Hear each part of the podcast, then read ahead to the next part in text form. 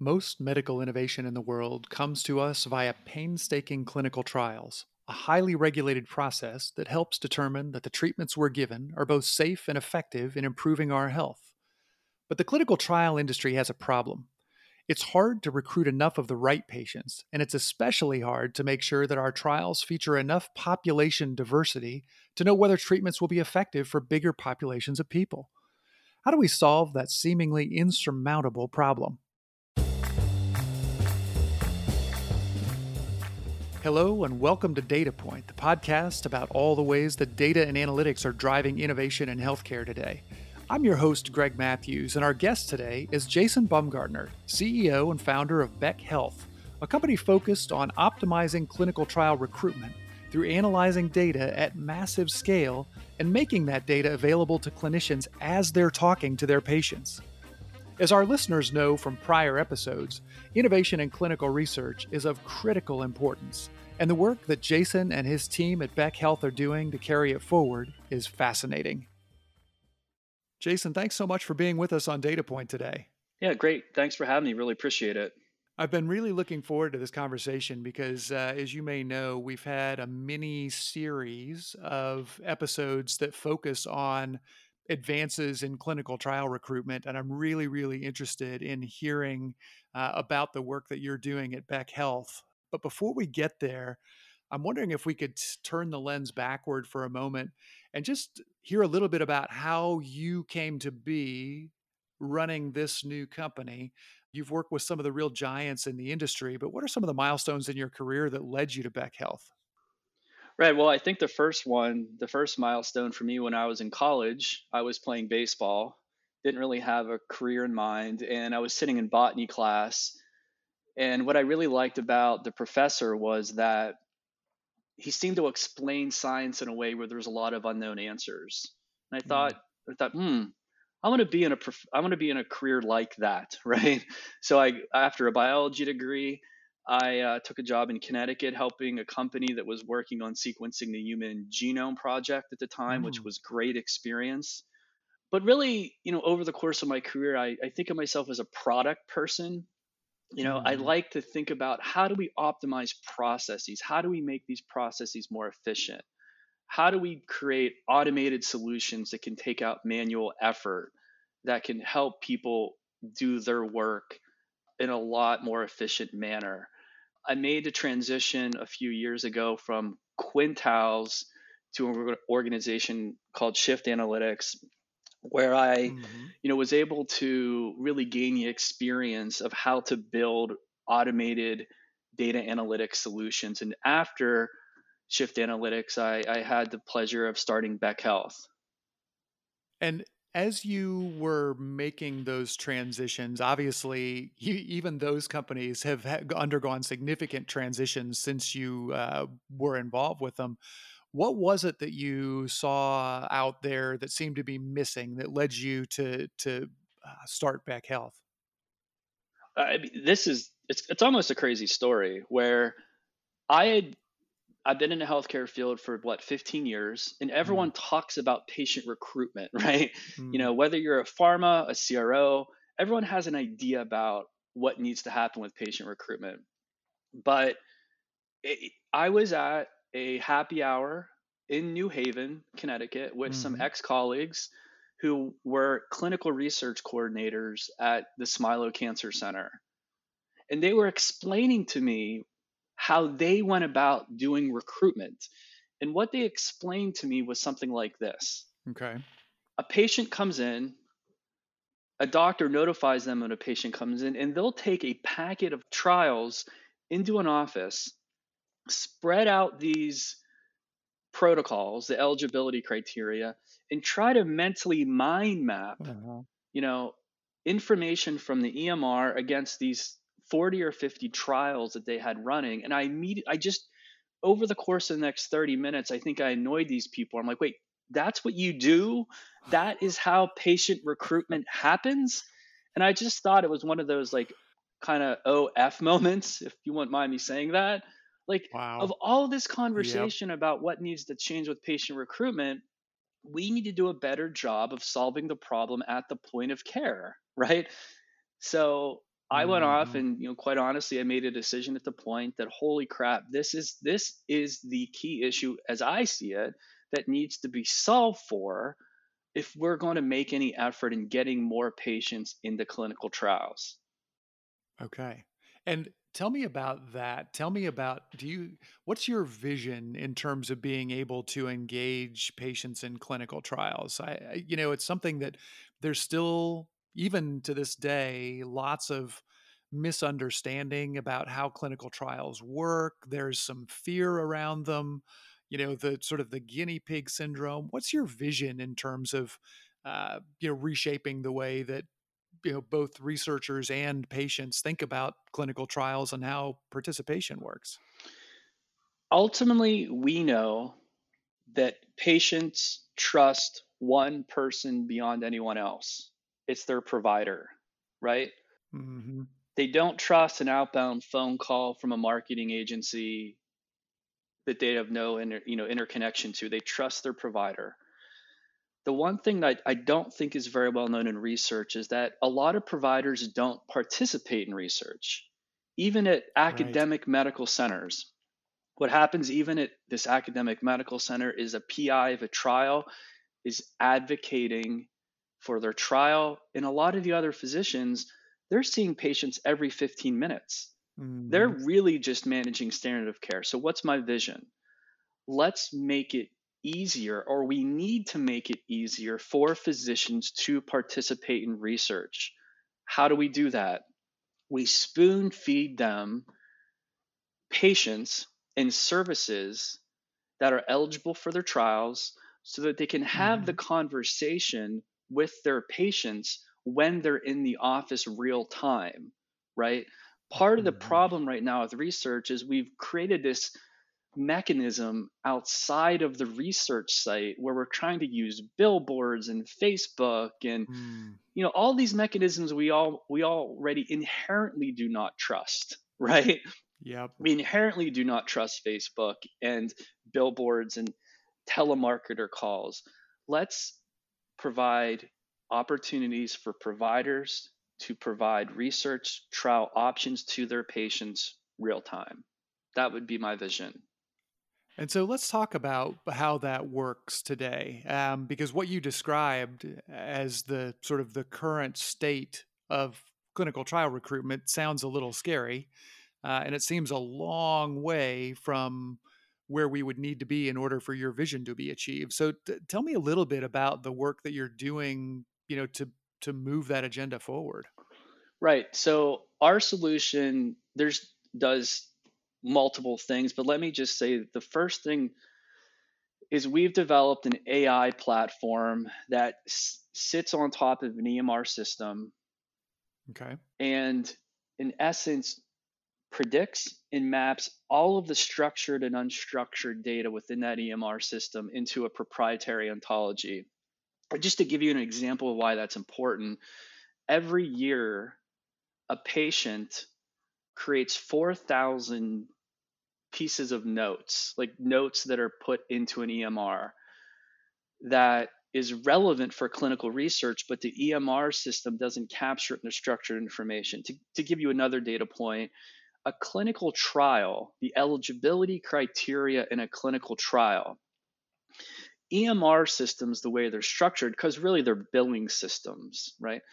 Yep. Only cover 30 to 40% of the trial criteria. Thus, when it comes to identifying patients, it's all done manually typically.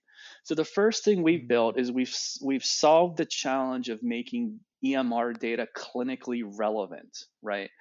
Our EMR, uh, we call it EMR Beck Translate. It has 23 million medical terms. So that's the first thing I'd, I, I say is you got to get the data right. You got to get it in a format that's precise and accurate. And so to be clear, what you're talking about is that the EMR you know is struck is structured as a billing instrument but there is a the capability to add unstructured data that relates more specifically to the clinical issues that the patient is facing. But that the fact that it's unstructured makes it much more difficult to work with right? It makes it impossible to work with. My colleague says and i don't have the exact phrases down that he does but he says there's there's about 600 different ways you can say headache right? so wow. if you have a, in a lot of protocols may have, you know, the requirement to, to that the patient have a headache or not have a headache.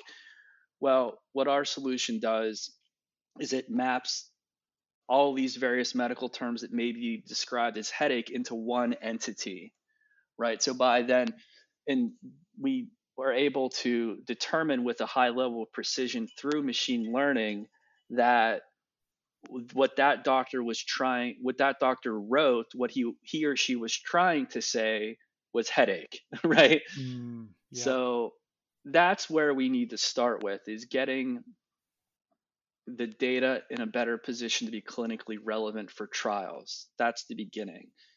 From there, the, the next steps we are solving for is trial intake into a research institution or okay. perhaps into a broader community.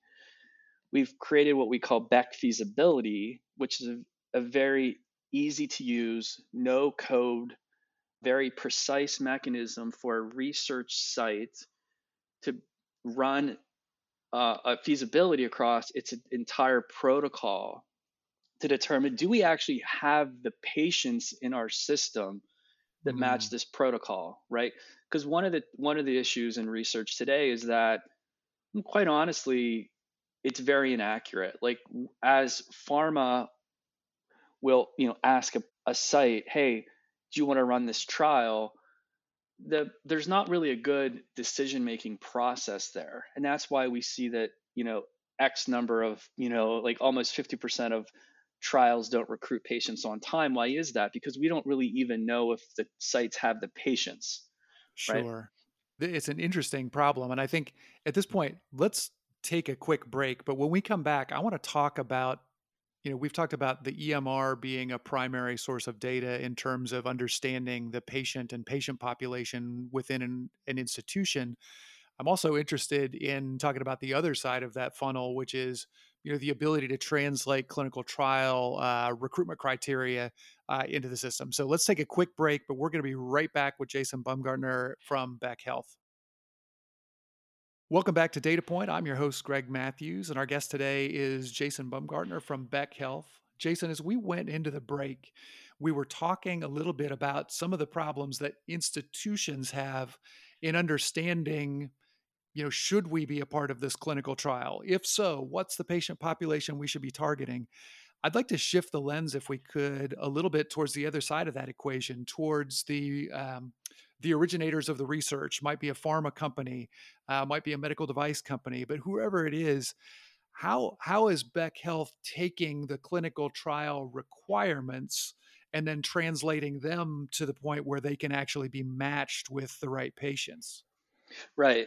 So to be clear, our our product is currently used at the point of care, which means it's okay. used at a research facility and or practice and quite honestly that's one of the differentiators that allows us to do what we do under hipaa right so sponsors or cros um, are are able to pay for our solution into a practice or site where they are running their trials that's our model today we're working on different and more advanced models but i'll say that's our model today the, yeah. But the well, the way it would work is that a sponsor, let's say they are running a trial in practice or or research facility A, they would basically pay for the solution and it would be in essence hands off there because it has to be hands off. They can't see PHI and so forth.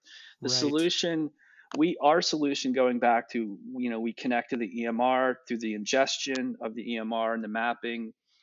We have a, a solution in place where we in essence load the trial right? Where we take mm-hmm. in we have researchers on our team that work with the trial coordinators at the sites to load as many of the relevant criteria from the trial into our solution so that what the trial coordinators get on a daily basis is a highly precise and accurate list of patients who meet a high propensity of the eligibility criteria if that if that's mm-hmm. making sense oh totally right? so one and you know I, I'm promoting us a little bit here, but what what what this in essence does is it makes the research teams re, uh, proactive and going back to my vision of how we can improve research by providing the research teams these eligible patients even of the day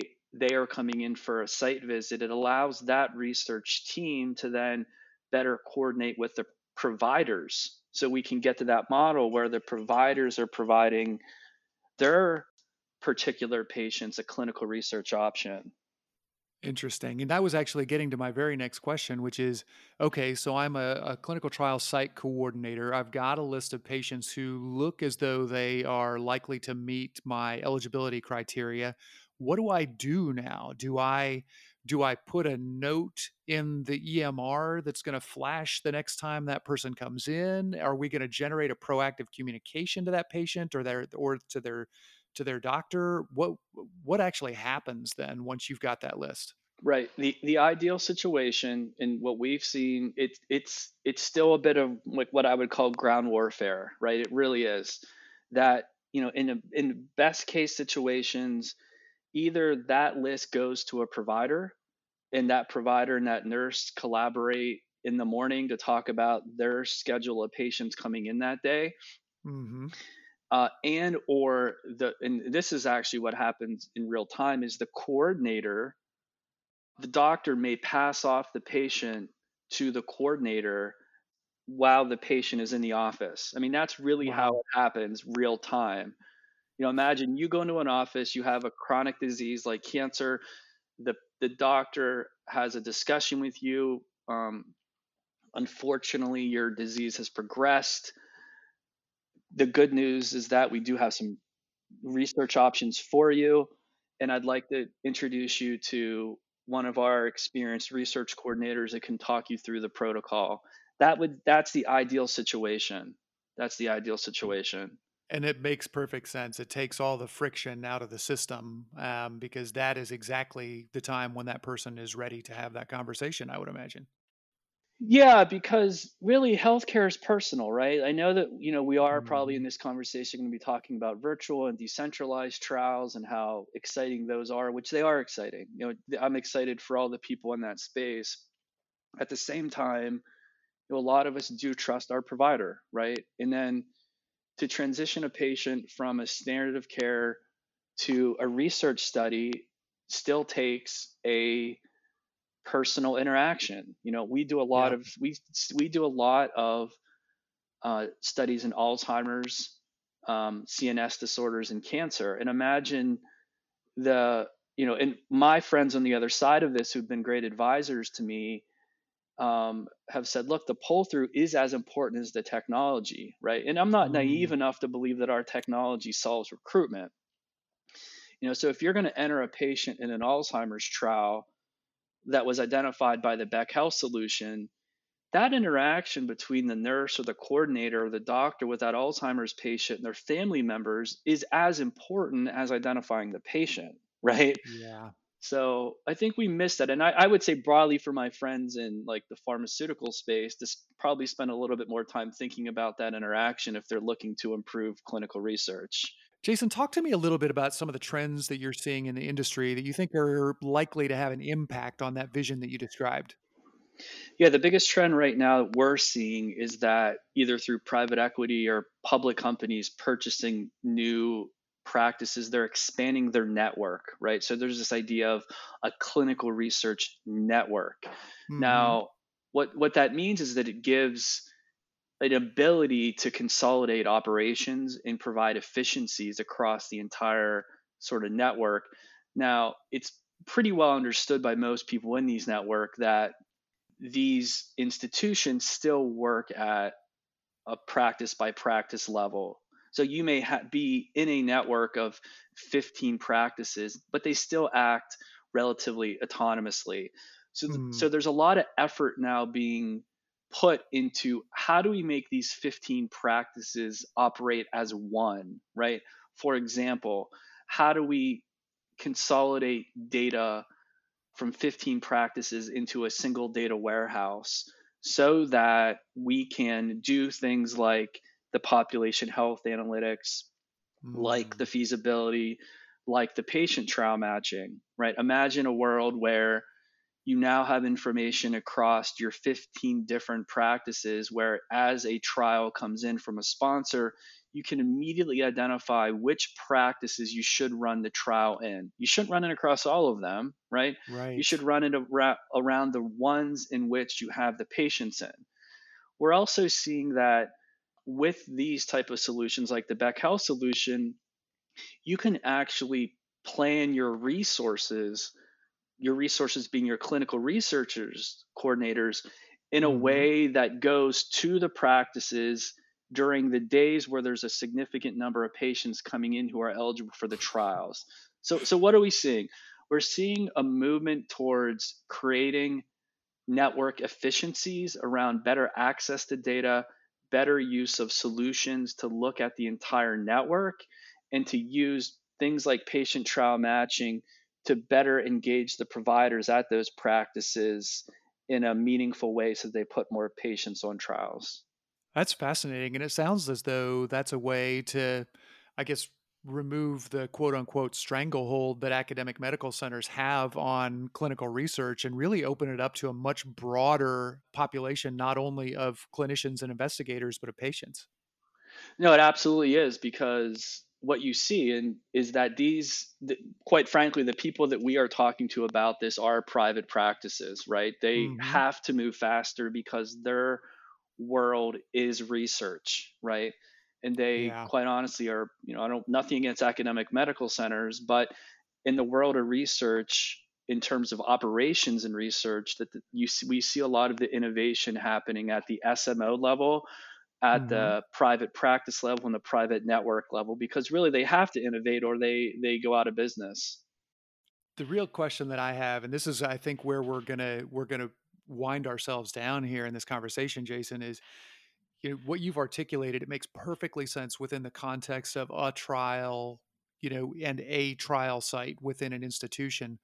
How, how do we get to the place where, you know, an institution is proactively deciding, hey, should we actually be a site for this trial, or maybe even going beyond the academic uh, uh, research institutions to individual medical practices how do they get to play in this space uh, and take advantage of some of the things that you're talking about? What is you know what is what does that look like today and where do you see it going for the future?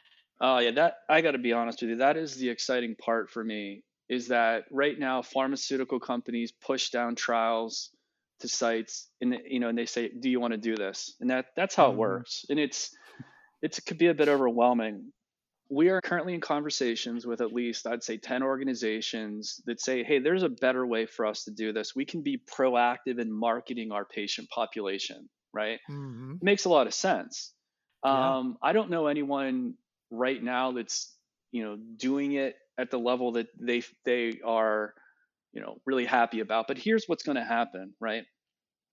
Once you know once again once we get the data into an environment that we can understand patient populations better that are relevant to trials, we can in essence start creating disease type reports so that institutions that sit over a large network or academic medical centers can proactively market to their sponsor friends or their CROs and say, hey, look, across all these different disease areas, this is how many patients we have, right? And what that mm-hmm. allows them to do, what that allows the the sites to do, it, number one allows them to be to take charge of the recruitment process, but number two, it allows them to consider disease areas that they're not currently in today, right? Because a lot of times, one of the issues that research sites have and actually sponsors have is we trust what we trust.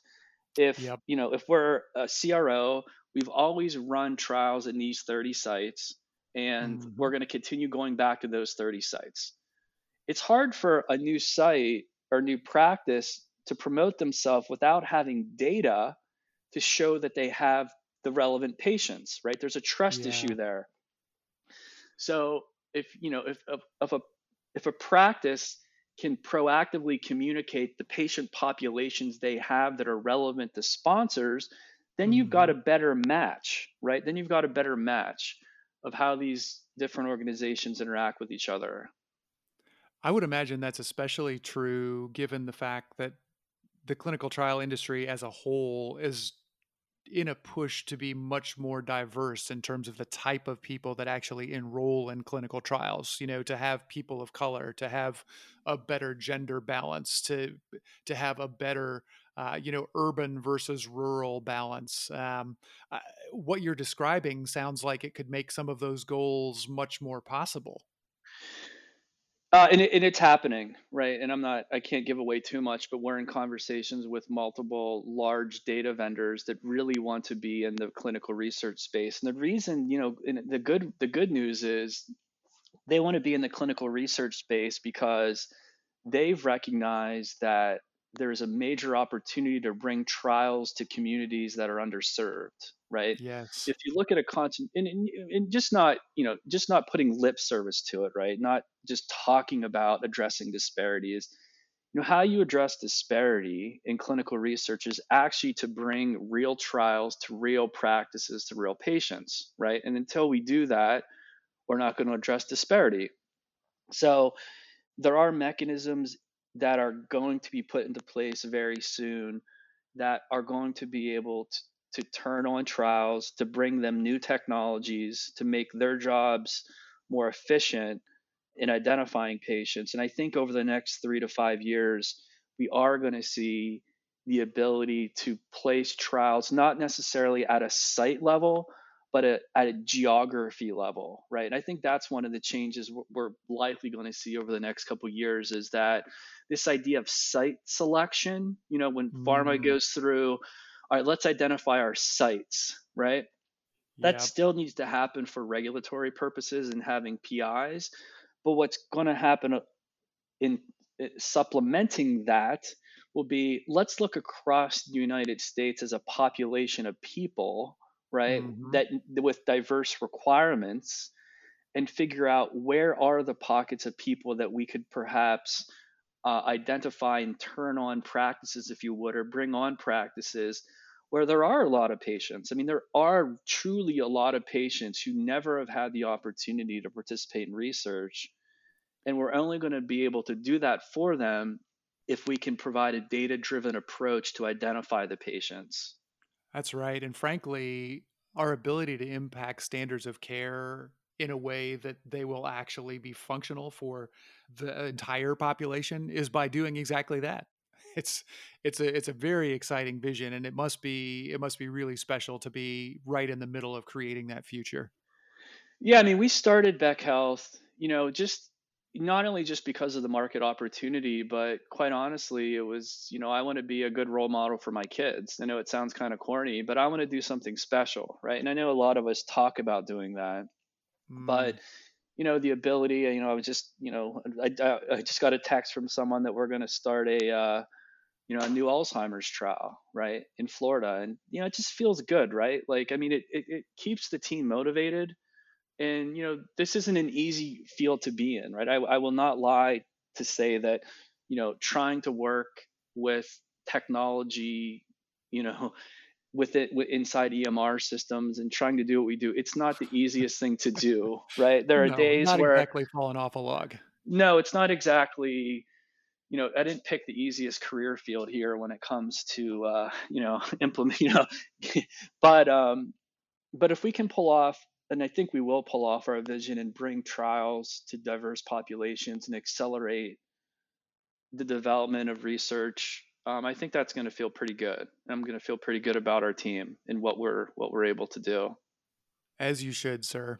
Thank you so much, Jason, for being with us on Data Point today. I think that's a great place to wrap it up. Be sure and check the show notes for this show. We're going to have information about Jason and BEKhealth in terms of where you can contact them and learn more about his team and the research that they're doing. Uh, but until then, Jason, thanks for being here with us. Yeah, it was a great conversation. Good luck to you too. Thank you. Thanks so much for listening to the Data Point podcast.